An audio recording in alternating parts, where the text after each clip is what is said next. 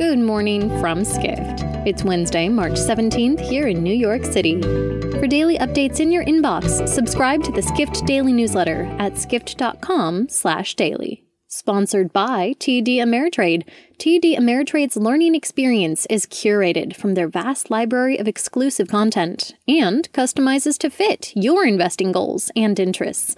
Get started at tdameritrade.com slash education. Once again, that's tdameritrade.com slash education. Here's what you need to know about the business of travel today. The dust has barely settled on the $1.9 trillion U.S. pandemic relief measure signed into law last week, but one travel organization is already looking ahead to the next round of legislative help.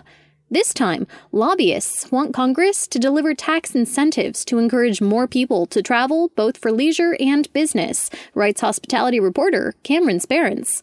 The U.S. Travel Association believes business and travel tax credits could materialize either as a standalone bill or as a result of negotiations on a long awaited federal infrastructure package.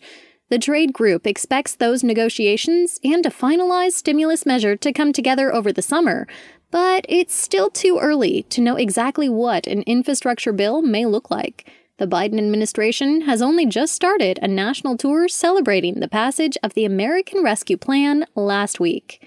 Next, we explore recovery in the Great White North. Canada's recent vaccine distribution lag is further stunting travel recovery. A year after the pandemic shut down global travel, Canada's borders remain off limits to the world and closed to the U.S. by land. So far, only three out of 100 Canadians have received one dose of the vaccine as of two weeks ago, compared to about 14 in the US and 21 in the UK.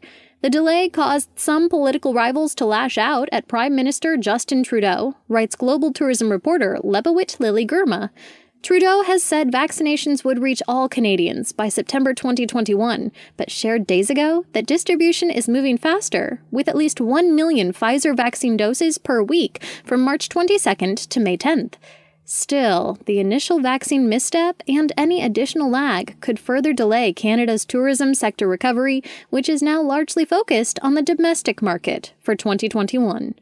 Finally, Airbnb indeed has a brand advantage over many of its competitors. But what about its inroads in organically recruiting new hosts? Does that set Airbnb apart as well?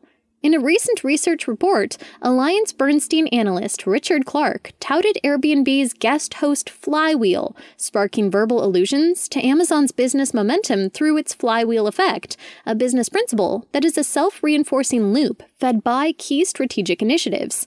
But executive editor Dennis Schaal writes that while Bernstein's flywheel analysis may be catchy and appealing, it doesn't match reality on the ground.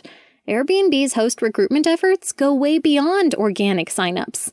Although it varies widely by geography and time frame, Airbnb has shown through a variety of plans, including its ambassador program, that it hands out hefty payments to hosts to refer and encourage new hosts and cash in when these new hosts complete bookings.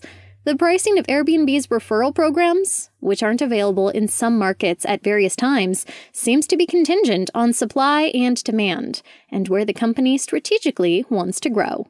For travel stories and blogs on this and more, head to skift.com.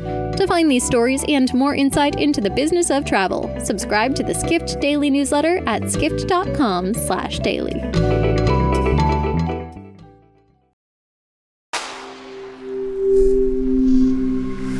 Spoken Layer